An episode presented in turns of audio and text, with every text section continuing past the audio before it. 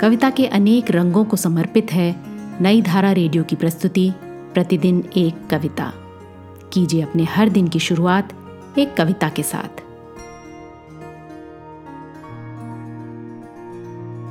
आज सुनते हैं ममता कालिया की लिखी कविता, लोग कहते हैं।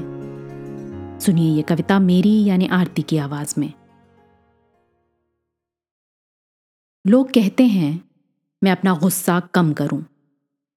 समझदार औरतों की तरह सहूं और चुप रहूँ। गुस्सा कैसे कम किया जाता है? क्या ये चाट के ऊपर पड़ने वाला मसाला है? या रेडियो का बटन, जिसे कभी भी कर दो ज़्यादा या कम? ये तो मेरे अंदर की आग है। एक खोलता कड़ा मेरा दिमाग है। मैं एक दहका हुआ कोयला, जिस पर जिन्होंने ईंधन डाला है और तेल, फिर हवा भी की है। उन्होंने ही उंगली ठोड़ी पर टिका, चकित होने का चोचला भी किया है। वो अच्छी तरह जानते हैं कब, क्यों और कैसे औरत एक अग्निकांड बन जाती है। लेकिन खेलकूद के नाम पर अब उन्हें यही क्रीड़ा भाती है। आज की कविता को आप पॉडकास्ट के शो नोट्स में पढ़ सकते हैं।